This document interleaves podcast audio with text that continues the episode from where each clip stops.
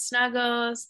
We're so happy you're here today. And I brought a really beautiful guest, and I'm super excited to share it with you. So go ahead and tell them about you.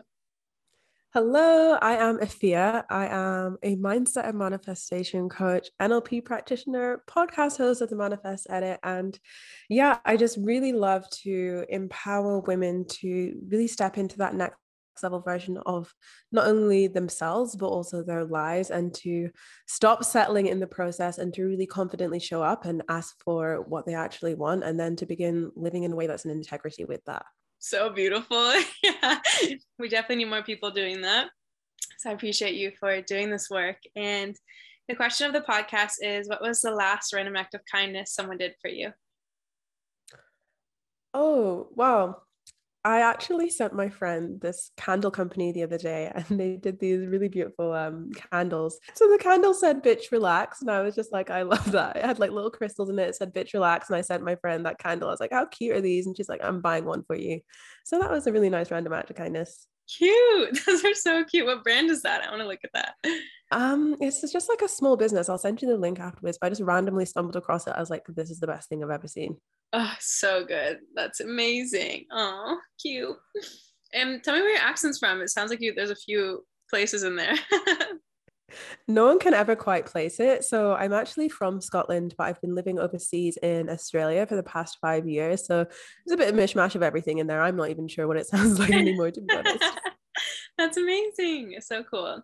So I'd love to hear about how you got on this journey of manifestation and being a mindset coach.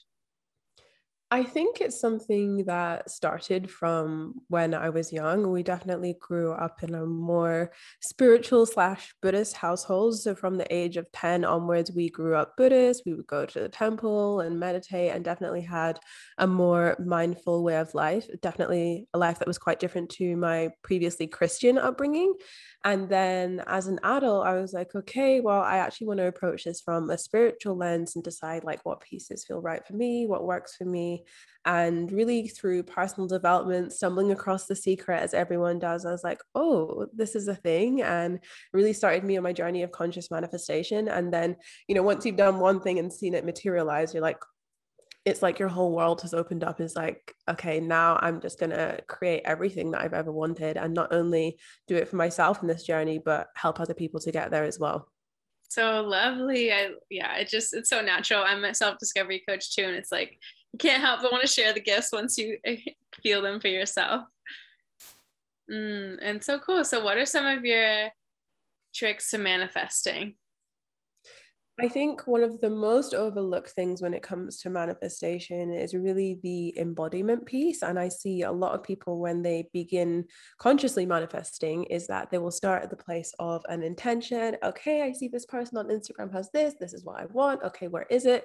And this is where we can kind of get caught up in manifesting things that maybe aren't for us or things that we don't truly want. So for me, the very first thing when it comes to manifestation, and I have a five step method for manifestation manifestation. And the very first step of that is embodying the vibe of your higher self and thinking about from a higher self perspective when i'm embodying that next level for myself what does that feel like? And then from this next level woman that i'm becoming or this person that i'm becoming what kind of things do they have in their life? And then aligning from that way rather than just like oh yeah i guess i kind of want this to things that you just have this like soul tug pulling you towards yes i think that that's it was being a huge shift for me too because i was like i'm doing all the things like what is happening?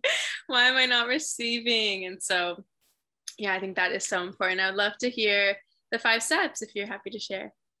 Yeah absolutely. So I want to make the point as well that the way that this framework came around was not because I was like absolutely killing it, manifesting everything I'd ever wanted, but actually the opposite in that I'd created this vision board and I was like, literally nothing on this vision board has manifested. Where have I gone wrong here? Having previously manifested so many incredible things into my life. And then this one vision board that I create, and then nothing happens. And then I realized that I myself had just been coming at it from the intention place. And what that had led to was many, many things that I had put on there in order to look a certain way or to present to other people a certain way rather than actually wanting them. So it was about where I thought I should be at in my life or what other people would think would be cool to have, but not things that I personally thought were cool and wanted to have. So in realizing that, I realized that I wasn't alone in this, that so many people were starting at the intention level, not the embodiment level, which led me to developing the vibes method. So the first step, like I mentioned before, is embodying the vibe of your higher self. And I think this, particularly if you are maybe at the beginning of your spiritual journey, or you are one of a few, or maybe the only one spiritual in your friend group, and you feel kind of alone in there, I think what's really important to note about the embodiment piece is that it's time for you to really step into your role as an outlier and own that. Like that is so powerful. That is so precious. And it doesn't matter whether other people are coming with you on your journey or whether you're inspiring people that will never even tell you. The more you step into yourself, it creates ripple effects that you will never ever even see, but just trust that they're always happening. So I think that's it just is so powerful. I think it's so beautiful. And always when I'm working with my clients and I'm seeing the shifts that they're having, I'm thinking this isn't only affecting their life, this is affecting the lives of every single person that they come into contact with. And that is magic to me. So then the second step from there is setting powerful intentions and having a clear idea of what your higher self vision looks like and what your values actually are. Setting intentions actually becomes really simple. It's like, okay, well, it makes sense that this would be the next step in my evolution because it aligns with the vision and values of where I'm going. It also means when it comes to setting intentions that we're not like, well, I just don't want to be broke. I just don't want to attract like rubbish people into my life. I just don't want to have this. But you're like, I deeply desire this. This is calling me. This sets my soul on fire. And it completely changes the energy that we have when it comes to setting intentions. And I think so much of this framework is about leaning more and more into what feels good. And when I say what feels good, that doesn't necessarily mean all the time it's going to make you feel super happy or super lit up. Sometimes we have to make those challenging decisions. Sometimes we have to do those challenging things that don't always feel good in the moment, but in the long term, it feels right at a soul level. So, from setting those powerful intentions, we move into the third step, which is energetic blocks and boundaries. This looks at limiting beliefs, it looks like boundaries. And that's one of my favorite things to talk about. And I think, particularly as women, that it has been a struggle in the past to set those boundaries because you're worrying about how people will perceive you and where sometimes men can be perceived as being assertive. That's definitely not the word that is used when it comes to women. So, setting those boundaries and feeling really strong and standing tall in those boundaries and saying, This is what I am available for my life. This is what I'm not available for my life. And I have an expectation of the way that my life looks. And I have an expectation of my the way my life feels. And if people are coming into my space that don't make me feel that way, then we have some questions that we need to ask. So, it looks at that and then also working through any limiting beliefs that come up as you do move towards your intentions. Because what can happen is we like, Yes, I have the vision, I have the values. Yes, I'm setting these super amazing amazing intentions. And then we go from that great, great high to an inevitable drop when, after setting that intention, all of these limiting beliefs come to the surface. And for many people, what happens at this stage is they're like, well, obviously I'm doing something wrong, or maybe it's not meant to me because I have all of this fear coming up. But actually, what it means is you are being presented with this fear. The universe is presenting you an opportunity here. Is like, if you want to go to the next level of growth, then you're going to have to work through this. You're going to have to be able to hold space for yourself as you handle these challenging emotions. You're going to have to do some things that make you uncomfortable. Are you really ready? Are you as ready as you say you are? And you better get ready because if you're not right now, you're going to have to go there. Um, yes, so true. So true. Yes. Um, so the fourth step is balancing your feminine and masculine energy, and that looks at taking inspired action from a really aligned place and also about developing and deepening that intuitive connection that we have. We all have this wonderful intuitive connection, we all have these beautiful psychic gifts, but some of us are just not really awakened to the power that is already within us and feel the need to outsource that power or to do things in a specific way in order to be successful. But it's about how do I find my own rhythm and how do I dance to the beat of my own drum. And I think that's a beautiful blend of both masculine and feminine energy. I don't believe that there is a hierarchy of energies, and I don't believe that the masculine is bad, even though that's the one that we typically operate in. I think it's just about finding the balance and striking the balance between the two and knowing that balance isn't necessarily 50 50 D. For some people, it will look really different. And then finally, after having done all of that, gone through all of that work, you are at the final step, which is surrender, which is releasing the need to know every single detail and micromanaging exactly how it's going to happen. And just trusting that the way it works out is the way that it's meant to work out. And if it calls you, if you were drawn to it, then it is absolutely meant for you. Mm, such a divine process. I love it. Thank you so much for walking us through that. And at every point you said, I'm like, yep, yep. it's so true. Like we have to go through those phases and it's inevitable. And it's like every time we're brought to our growth edge, it's like everything's going to be brought up, you know, like you said, like you got to face those things and, um, and move past it. And that actually means you're on the right path. And it's such a great remembrance because we so quickly want to be like, see, you know, attached to the ego and just be like, fuck, I'm, you know, it's not it, but really it is. It's like, this is your chance to shine. Absolutely. It's like, it's go time. It's go time, baby. Yes. And so, what if someone has come from like um, a really hard upbringing, a hard background, and they're like, this is like not even possible for me? Um, yeah, like they don't believe in it because, you know, they don't have they're not you know as as privileged as some other people I think it's a really great topic to talk to, especially especially with the events of recent years as well. And for myself, growing up, that I'm also aware that there are some privileges I do have and some privileges I don't have. So, for example, growing up as a Black woman in Scotland, growing up as someone who lost both of her parents at a young age, growing up as someone who was also adopted and in the care system, there were many odds that were stacked against me in some senses. And if I'd have just listened to them and if I'd have just um, let myself be a statistic, which in many cases people are referring to the statistics of, well, only 3% of people who are in care like finish their degrees. And I remember when I actually went back to uni to do my master's degree, that I was the only care leaver at my university studying my master's degree. And there was actually a point I was um, volunteering for numerous things as part of um, uni. And one of the things I volunteered for was this group called The Voice of Reason, and it was about connecting care leavers with each other. And being the only master's student that was a care leaver, they asked me if I would go to a children's home and if I would speak to the kids about my experience in university and kind of just inspire them that this is actually a path that they could take. And so there were meant to be about 20 kids that were going to this talk.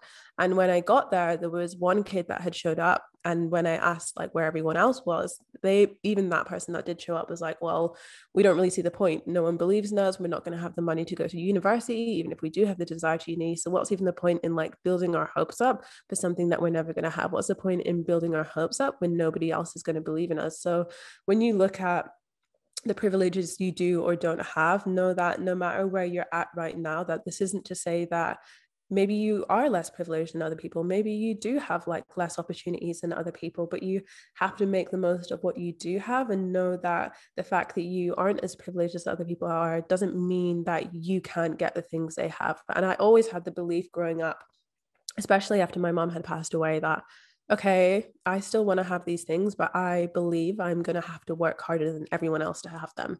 And in some ways, that was true because I didn't have parents to support me, to cheer me on. And something growing up without parents that I realized is that I, if you've ever heard the expression, you don't know what you don't know, is that I was missing out on all of these experiences that I didn't actually know that I was missing out on. And I remember I was doing a job with one of my friends from uni, and she was talking about sharing things with her parents and sharing uni grades. And this was actually the first time that she'd realized that uh, I was orphaned and didn't have any parents. And she's like, oh, well, who are you sharing all your uni grades with? Who are you telling all the small stuff that no one cares about? I was like, oh, I didn't realize people were doing that. That was a whole experience that I didn't realize that was normal for other people. So just because you don't get to have those experiences doesn't mean you're not getting to the same place. It just might look a little bit different for you. And know that you really have to be compassionate with yourself in the process and know that there are going to be people who don't understand exactly what your background is like. And that is just something that, although it's not your fault, you're the only one that can take the responsibility for where you're going at this period in your life. And you're so strong to be wherever you are now. But this is just the beginning. This is just the beginning for you. Mm, so beautiful thank you for sharing that and it's it's so true like everything is in your hands and it's hard to like move from that place when you're first hearing this or experiencing that but it is like the most powerful thing and I yeah, my mom left when I was five, and my dad's um, also adopted, and but I'm not really close with my parents as like most people are. So like when I travel, and everyone's like, "Oh, your family must miss you," I'm like. Yeah maybe. Like so how did you deal with how do you deal with triggers when people um, bring up things with that? Like i'm sure now you've gotten to a place where you're better but like how did that go at first um, I think at first, definitely when I was a lot younger, of course, and you're still, and I think at that age, I didn't really properly navigate grief as well. And I remember that there was actually um, kids in school and their parent had passed away and they'd taken time off school and then they had come back maybe like a month afterwards and they had fallen massively behind at school. So this was my only kind of representation of this is what happens when people's parents die. So I was like, I cannot fall behind at school because this is like the only thing I have. So I remember we got the call at like, like midnight and then come 8 a.m my sister and i are going down to the school bus because we're like we can't fall behind. And i think in that entire time we took about one day off school. So i always felt like you just have to keep going. But the downside of that was that like i didn't really give myself that time to process grief which came out obviously as an adult or the older i got is like oh this is something that i actually have to deal with. So for me now I think, especially with grief, it's something that comes in waves. You're never fully over it. And whether you've lost a parent or you don't have that closeness, there's still a grieving of the relationship that you wish that you did have. So, for example, for me, things like Mother's Day and Father's Day, because my mom, my adoptive mom, was a single parent as well. So I've never experienced a Father's Day or have any reference what it's like to have a dad apart from what I've seen on TV or seen in movies. I'm like, ah, must be like that. But um, yeah, sometimes when those posts do come up and people are sharing, I do feel a little bit of like, oh, I wonder what that experience would be like. And I think when it comes to my own healing and mindset work I'm doing, I, I think a lot of the practices are based on reparenting myself and building the relationship that I wish that I had or that I know I'm not going to get and making sure that I am kind of fulfilling myself in all those ways. Obviously, I imagine it's not exactly the same. I can't I can't be certain, but I imagine it's not exactly the same as having those real people, but it's very comforting to know that I support myself on so so many levels and I was always my friends always um, perceive me as someone who has a really great money mindset. And I would also say that about myself. But where it initially originated from was like, I will be screwed if I can't support myself. I will be screwed if I don't have that kind of backup plan. Whereas now I can come at things from a more abundant mindset rather than a scarce mindset. Like, I am my own parent. Like, I am looking after myself so well. I'm giving myself all these things that I want. And any relationship that comes into my life, like, I think I have quite high standards for that because I'm already giving myself so much that anyone else who comes in like you have to like at least match me where I'm at or level up because this is so good already. I feel so much. Yeah. I'm like, everyone always says your standards are too high. I'm like, no, no, no. I just know what I want and what I deserve because I've had to raise myself too. Like, I understand that fully. And um, it is so beautiful. Like, yeah, there's, you can look at things in so many different ways. And it's like, you, you either say in the like victim, like, sad story which it is and that you're not taking away from that or you're like okay i'm going to be my best parent. I'm going to have my own back. I'm going to learn how to live life to the best that i can. And yeah like uh, it's such an empowering place to be. And so i'm just oh, it's so beautiful to hear your story. Oh well thank you for giving me an opportunity to share it as well. Yes. And so you touched a little bit about money mindset. So, what are some other good things for money mindset? Because we all could use more abundance and to spread. I think it's so important to spread the wealth into heart centered people and remembering that, like, when you have that power, you get to share the goodness with so many more people very first thing when it comes to money mindset is actually having an understanding of how you truly feel about money because at the same time as we can be saying well i just want more of it. Okay well you're not going to build a house on shaky foundations so we actually need to see what the foundations look like before we call in more because here's what happened. Yeah you may well call in more. You may well call in a lot more but actually handling it keeping it saving it investing it you will not be able to do that. And if you're someone who does have a bad money story you're going to find yourself wanting to get rid of that money money or not being able to make smart decisions, smart choices with it, or just finding these like random bills come up where the money goes away. So going back and seeing what your money story actually is. So for me, I realized that yes, although I'm very good at saving, it was also kind of from a hoarding perspective rather than like, oh, saving for all these fun things I'm going to do. It's like, oh, saving in case I become homeless. So having like a different mindset around it is very, very important. And your money story may not even be that bad in inverted commas, but we all have things that we would like to change about our money stories, even the positive stories that can always be improved upon. So, our money stories are typically derived from the people that we grow up with or the way that we've seen money growing up. So, that can be your peers, your parents. And then it can go one of two ways. Either you will mirror exactly what you've seen, or you will go against the grain and be like, oh, I don't want to be like them. And you will do the opposite. So noticing like where what does my story look like? Who did I get my ideas and beliefs around money from? Are these beliefs actually mine? What beliefs, what stories do I actually want to have about money instead? How can I build like this beautiful, sexy, empowering relationship with money like it was an actual person? Like, is this a healthy relationship or is this a toxic relationship? And honestly, most of the people that I speak to, it's a toxic relationship. So if you do find looking back at your story and you're like, this is not good it is actually really great because you're seeing that oh this is a bad relationship means that you've got like so much further to go in like transforming that money mindset. So if you're like i haven't been calling in money i've been really struggling and then you find out that you do have that kind of lack story towards money it's like oh great this is what's been holding me back that whole time. Um, and then even if you don't have that like story that needs so much shifting at least you actually know how you work you know how you operate you know what your patterns are. So yeah maybe it's not particularly sexy to go back into the past and look and identify what your money story is but it is one of the most important things that you can do when it comes to your money mindset because it's like um it's like your origin story right? Like always every superhero has an origin story and this is your origin story around money. So once you've done that work to see what your story actually is great. Now we can look at practices. Now we can look at tools. Now we can look at calling in more. And you won't even consciously need to think of doing all those practices because they'll come to you as you're doing this work to heal your money story and to heal your relationship to money. Yes. so good. I believe that as well. You have to meet yourself where you're at. You can't avoid the truth. And personally, I never want to look at my finances. I was like, no, it's bad. Don't want to go there. But you, yeah, you need to um, be okay with, or uh, you have to accept where you're at is the thing. And um, I remember this coach once, she was told me, she's like, if money were a person, would money want to have sex with you? I was like, I love that because it's like, are you do you have a good relationship with money that they would actually want to have an intimate relationship with you? And I'm like, no, I don't. I love the way she phrased that. Yeah, it's so good. So yeah, thank you for sharing that. And so now what are some of your like favorite ways to like call in more abundance?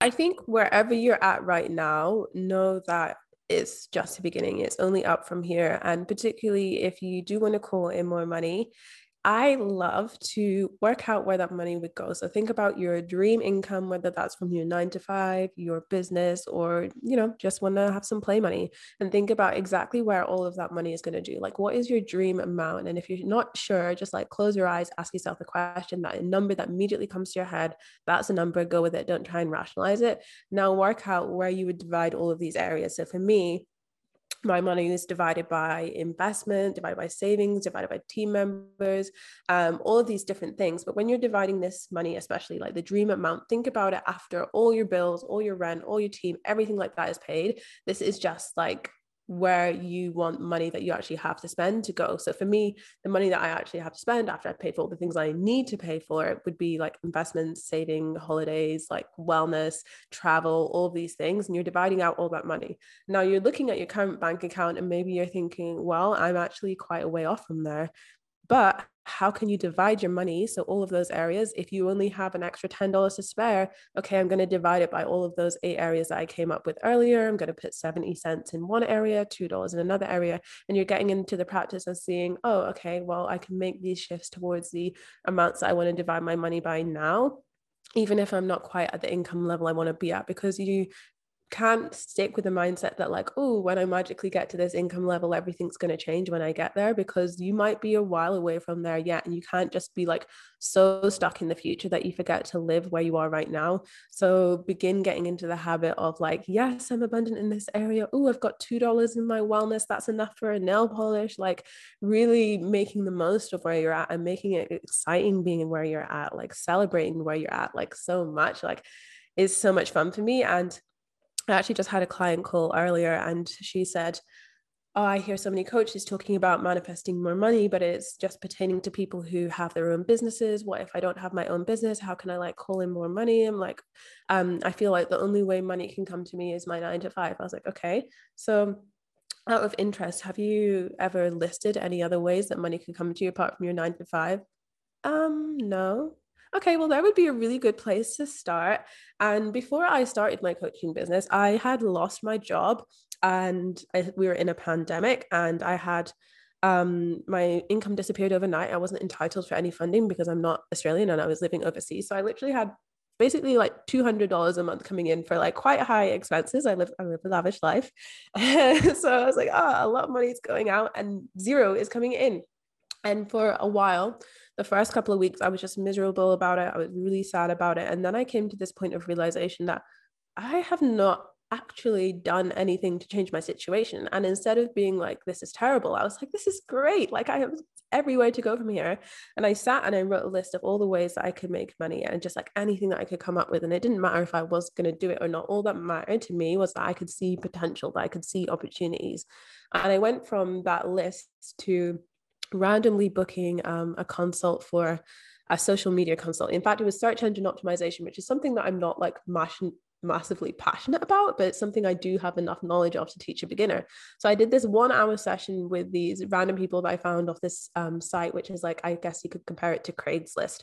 Um, went from that site that $50 from that one session spiraled into me writing medical blogs about um, how to protect yourself during COVID, which was bringing in an extra $2,000 a month, which spiraled into multiple five figures. And it all, you know, spiraled into each other. So I didn't know every single step of how I was going to change my financial situation. I just knew that it was a given for me. Like my success is always inevitable. My financial flow is always inevitable. My abundance is always inevitable. And if my reality is not matching that my external reality is matching that then it's the external reality is that's lying it's not my mindset that's a lie. So it's like how do i align the external so it's matching with what i know to be true?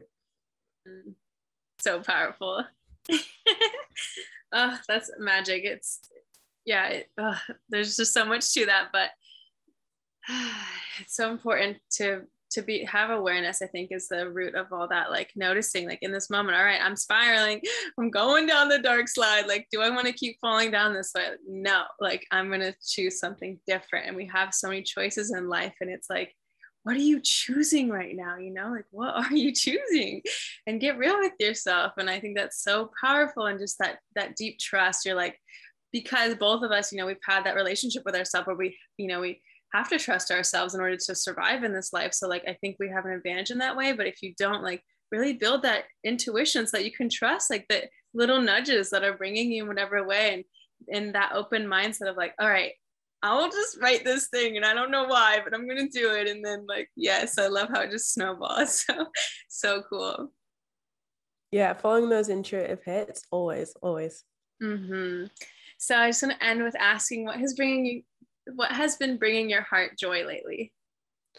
Oh, that's a really great question. And being in Melbourne and having spent the majority of the past year in lockdown, I have actually been trying to bring more of a conscious awareness to bringing joy in my life. I noticed that I was really spending a lot of time working because there wasn't anything else to do. And typically I wouldn't work weekends, but I was like, oh, well, you know, in lockdown, I might as well just work Saturdays. And what I realized was outside of my business, which obviously brings me so much joy working with my clients and I love it.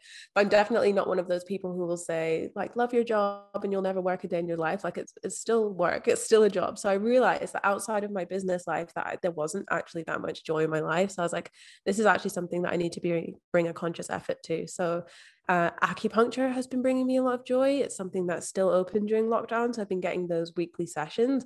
And I've noticed that it's had such a huge impact on my anxiety. It's had a huge impact onto how just this state of equilibrium I feel. And I was talking to my naturopath about it. I was like, Do you think how I feel after acupuncture is how people without anxiety go through life? Like, is this the baseline for people who don't have mental illness? Is this what everyone else is feeling all the time? Because I love this. So that has been bringing me so much joy. Um, going around to my friends, so we have like a, a single bubble where you can see like one person to my friend who lives down the street, and sometimes we'll work together. Uh, ordering Uber Eats with my flatmate, like there are so many things that I'm just bringing more of an awareness to okay, like where can I find the pockets of joy in the small moments? And yes, my life did used to be like a lot more exhilarating in traveling around the world and in being at these big social events. But now I'm like, oh, I'm appreciating these small things so much more that when I do get to do all the things that I love so much, that it's going to be like so much brighter to the point where I'll be like outside sometimes and I'm like looking at the sky and I'm like, the clouds, the clouds, and just like, it's so beautiful. You ever seen how fluffy they are? Oh, so good. I love those moments of joy. Acupuncture, holy, like when I lay there, I'm like, wow. Yeah, like I feel that too. I'm like, life is so peaceful and good. And yeah. Relaxing. Sometimes it's like, wow, this is like a real trip that we're all just like walking around here on this like space rock. This is wild. Like, whose idea was this? Honestly, I feel that way too. Where are you in Melbourne? I used to live there. Um, so I'm based in South Melbourne. Okay, cool. Nice. I miss it, but I don't. I'm happy I'm not, not right now. I'm sorry to say. I'm glad I'm not there. yeah. Are you planning to stay in Australia? Yeah yeah so i i um i initially came here for one year and i was like yeah i'm just gonna stay there for a year do some traveling and come back and then it's five years it's been five years now so it really it definitely feels like home despite the events of the past year and a half or non-events of the past year and a half. I'm very happy to be here and to be surrounded by such incredible people and yeah i am truly happy Mm, so good. Yeah, I would have never left if my visa didn't expire. I loved it there. It's so nice. Um, but thank you so much for being here. And I'd love for you to share where people can find you and what you're offering right now. Absolutely. So you can find me over on Instagram at Afia Salter underscore. You can find my podcast, the Manifest Edit podcast. And I do five to seven day free virtual retreats where I talk about my five step method for aligned manifestation and how to implement that into your life so that you can stop settling, confidently manifest your desires, and really yeah, own your extraordinary life. And there is nothing more exciting. So if that's something that calls you, you can head to afiasalter.com forward slash retreat. Sweet. Thank you so much.